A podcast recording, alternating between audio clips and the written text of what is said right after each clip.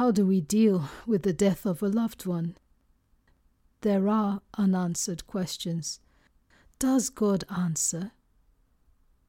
The love of God extends far enough to reach us in the deep feelings that death brings. You're listening to Pilgrim's Poems, spoken word podcast. Here's your host, Leah Akinlonu. Hello, friend. Have you been comforted, challenged, and cheered recently? That's what this podcast, Pilgrim's Poems, is here to do. Welcome to these insights for the journey of Christian faith brought to you through the vehicle of spoken word. There's a brand new episode here every Friday, and you are very welcome to these mini adventures in faith. We're still in the series titled Death Defeated. Yes, death. We should be singing this from the rooftop. Jesus Christ our Lord defeated death for us. How did he do it? By taking out the sting of death, which is sin. He died for us and rose again so that we may have eternal life. That's victory over sin and over the grave. This is available in Christ alone. Now you might be thinking, yes, I get this eternal life thing, but why did God allow death to take my loved one away? Couldn't God prevent it? Listen, God can. God will. And even if He doesn't, he is still God and we will still serve Him. Dear friend, are you struggling to come to terms with the death of someone dear? Are you wondering how God could have allowed it? Listen to this.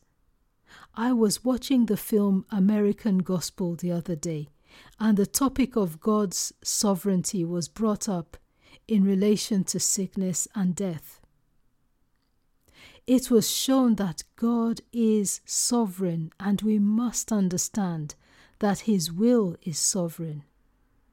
His ways are higher than ours. This includes what happens with sickness and death. He may or may not heal or preserve a life. His will is sovereign. In the film, one of the ministers made reference to the story in the Bible of the three Hebrew boys who were ordered to bow down to an idol or be thrown into the fire.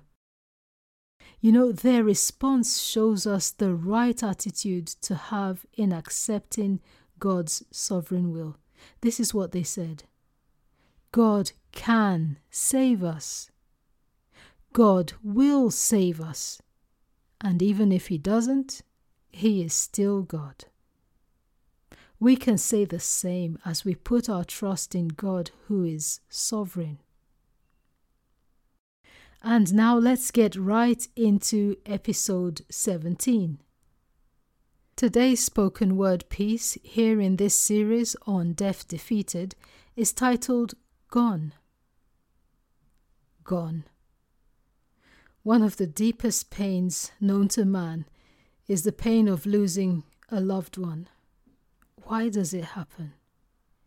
Dear friend, there are no pat or trite answers. God knows the depths of your pain. Remember that we live in a fallen world, yet our sovereign God has made provision for our comfort and the healing of our hearts, and for us to be reunited with our loved ones again in the presence of the Lord. This is all available in Christ. It is called eternal life, and He offers it to everyone, to whosoever believes in Him. How do we deal with the death of a loved one? There are unanswered questions. Does God answer? The love of God extends far enough to reach us in the deep feelings that death brings. The spoken word piece Gone, visits the place of pain, there is comfort and hope. Let's get flowing.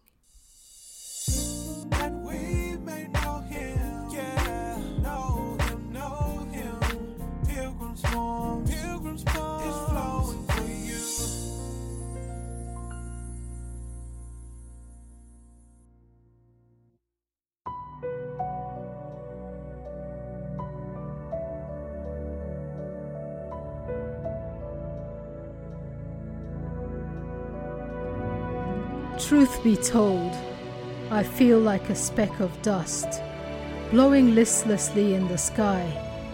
What is this life? What, how, and why? We have no control over when we die. Do you see, Lord? Do you care? I'm calling. I don't know whether you're there. Lord, why did you take them away? Did it have to be this way? What am I expected to do today? Do you even hear me when I pray? Lord, forgive me. This is not disdain. I'm bleeding. My heart is ripped by pain. So I'll never again see the light in their eyes never again see them smile from a nice surprise. Never get the opportunity to say for them a prayer. Never get to show them how much I really care. I've got a million questions to which I've found no answers, not even when I apply your word and consider all the factors. Then I hear you whisper, Because Jesus lives, I can be brave, for he brings hope that lasts, that goes way beyond the grave. If I keep my eyes on the realm of humanity, I'll see that the temporal is altogether vanity. To live only for this present time is insanity. There is another life for the whole of eternity.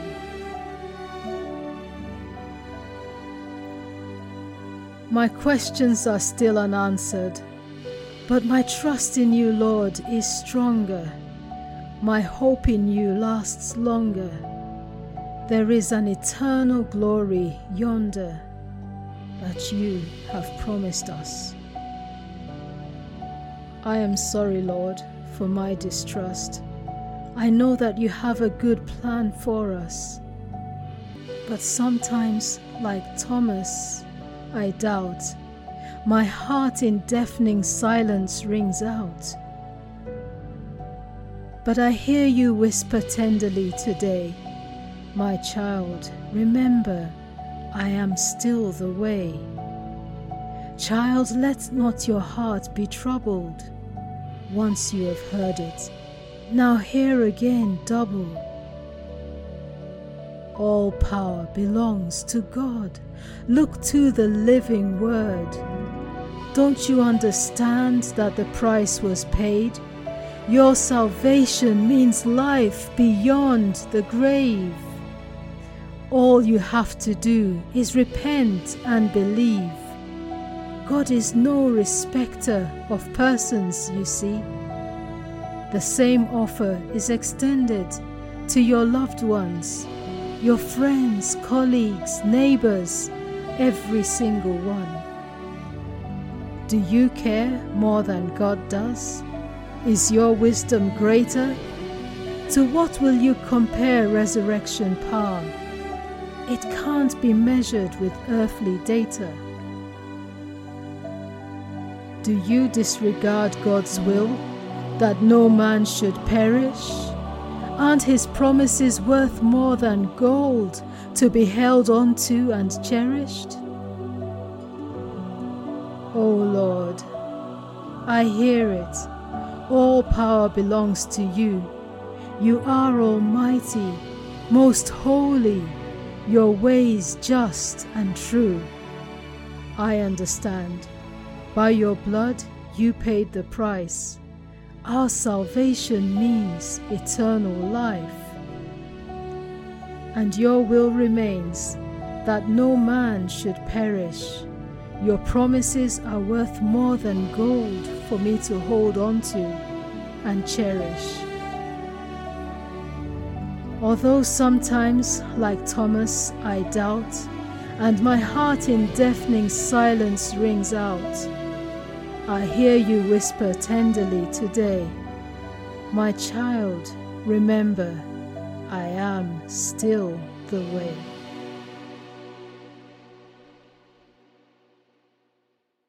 Let not your heart be troubled. You believe in God. Believe also in me. In my Father's house are many mansions. If it were not so, I would have told you. And if I go and prepare a place for you, I will come again and receive you to myself, that where I am, there you may be also. And where I go, you know, and the way you know. Thomas said to him, Lord, we do not know where you are going, and how can we know the way? Jesus said to him, I am the way, the truth, and the life. No one comes to the Father except through me. John chapter 14, verses 1 to 6. Now, dear friend, you may be so distraught with life's pressures that you have thought of suicide, of ending it all, of not being on earth any more. If that is you, the Lord is calling out and saying to you, I love you. He is touched by the things that hurt you. He knows, He sees, He hears, and He cares. Put your trust in Him again. Because He lives, you can face tomorrow. You see, whatever kind of pain you face, whether from the challenges of your circumstances or the pain of bereavement, know that the Lord loves you and offers you comfort and hope. Let us trust in Him and remain faithful to Him. Death is defeated, and God our Heavenly Father has made provision for the life and the well being of your spirit in Jesus Christ.